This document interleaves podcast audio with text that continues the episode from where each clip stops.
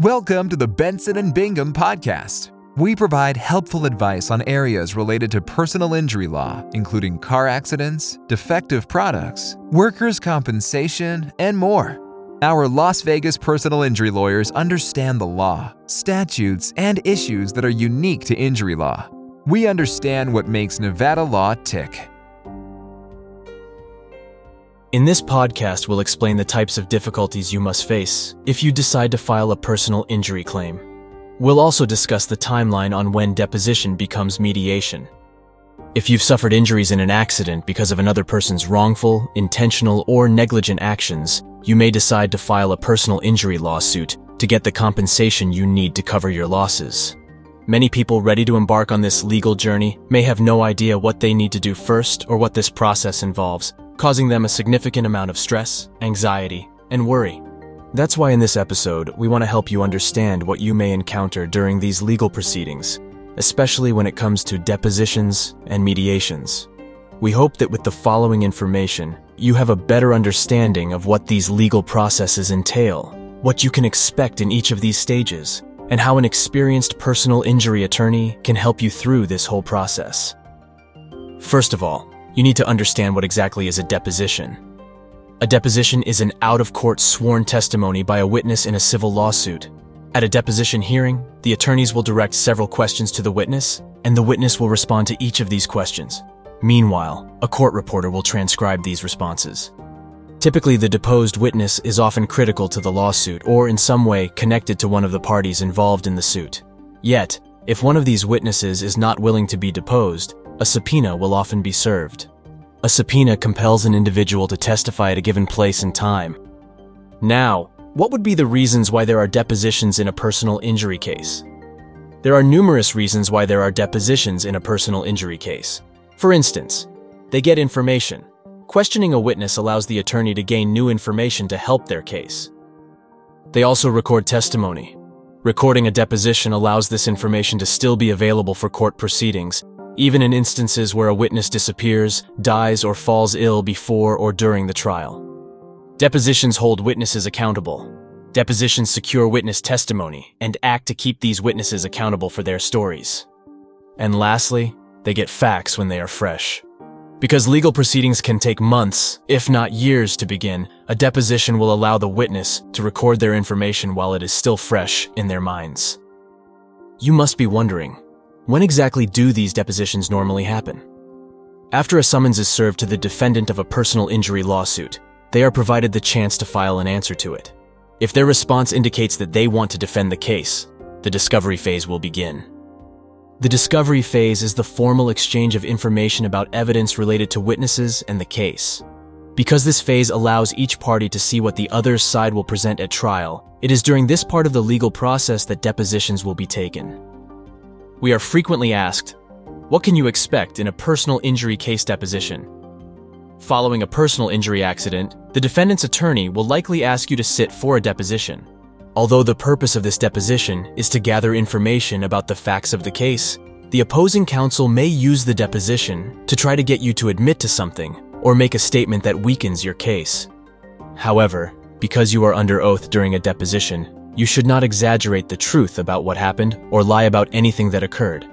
If you are unsure about a question, you can simply say, you do not know, instead of guessing.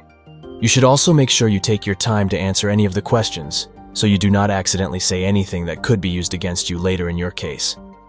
Yet, even though the questions in a deposition will depend on the case, in general, personal injury victims must often answer the following typical questions.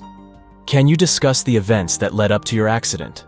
What types of injuries and illnesses did you suffer from before the accident? What type of injuries did you sustain in the accident? Did you receive medical treatment after the accident? What was the extent of this medical treatment?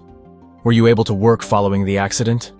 Did these injuries impact your ability to live your life?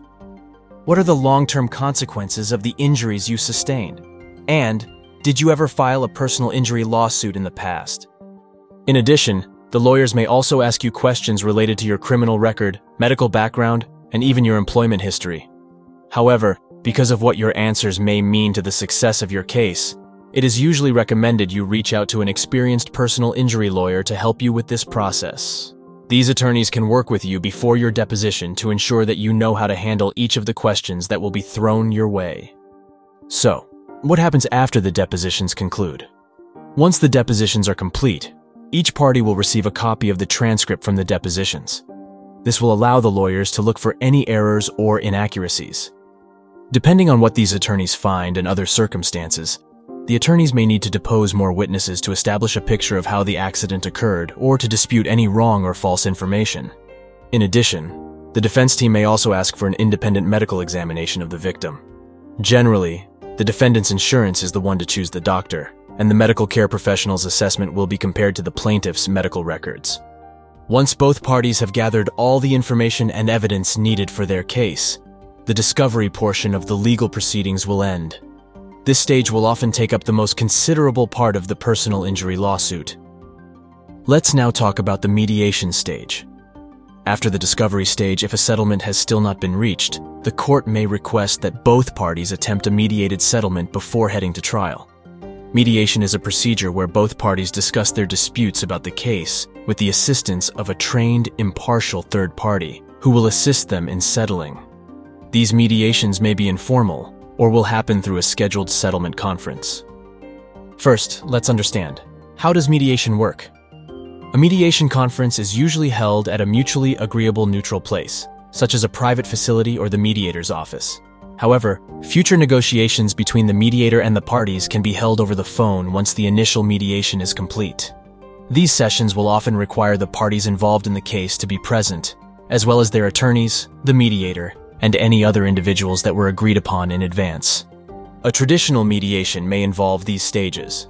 Number one is the introduction, in which the mediator will give an opening statement, including information about their background, the parties involved in the case, and their representatives. Then administrative matters are discussed and completed, including confidentiality of the proceedings, the mediator's fees, and the signing of the agreement to mediate, if not already done so. The next stage consists of determining the problem, which will allow each party to give an account of the circumstances and the facts that lead to the dispute.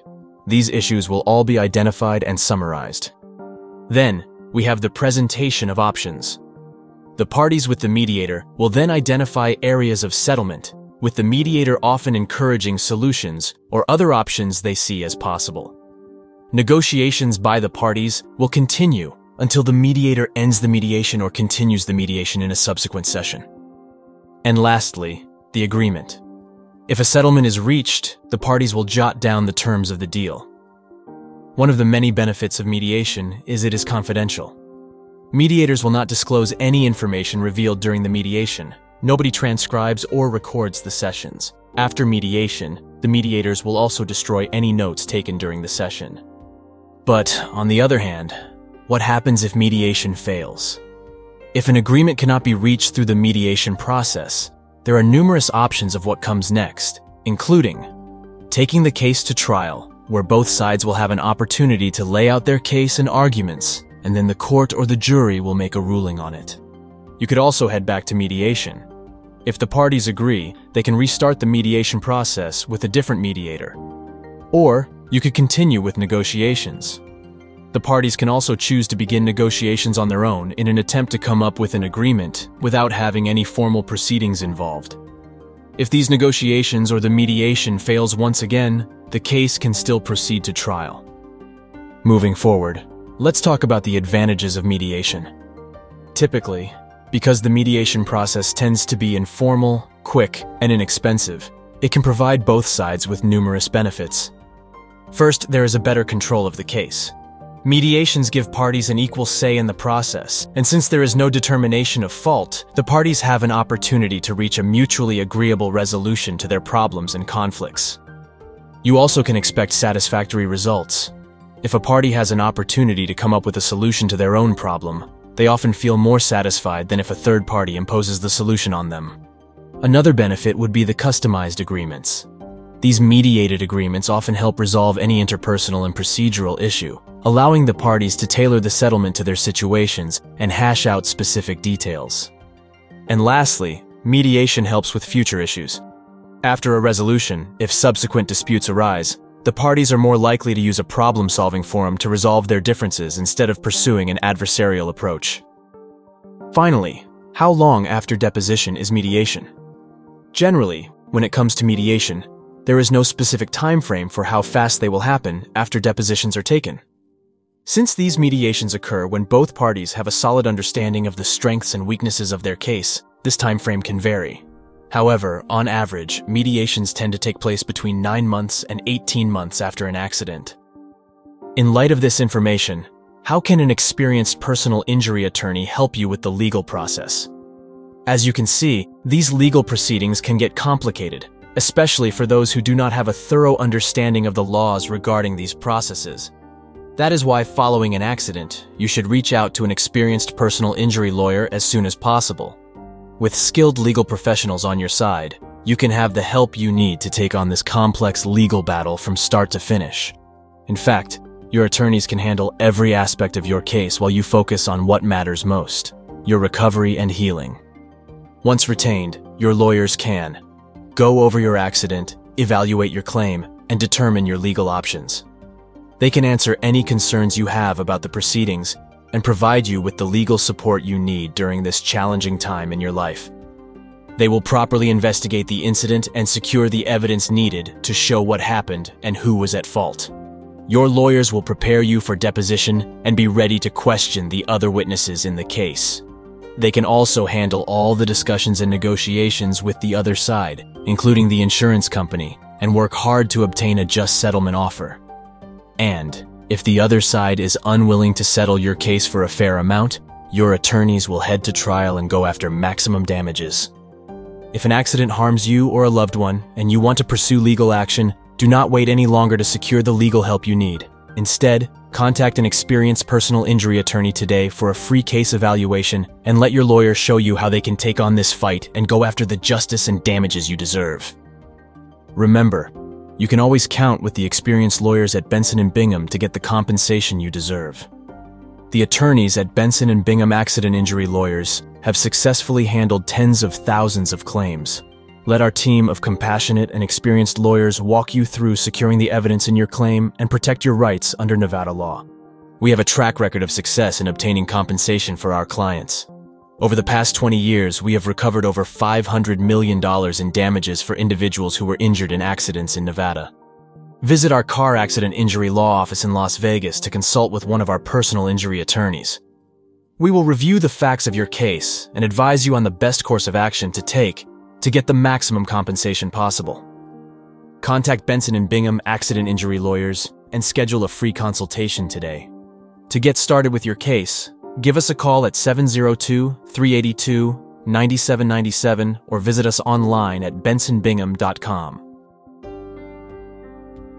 Thank you for listening to the Benson and Bingham podcast. We understand that no amount of compensation could ever undo the harm you suffered, but we can help alleviate the financial burdens while you focus on recovering.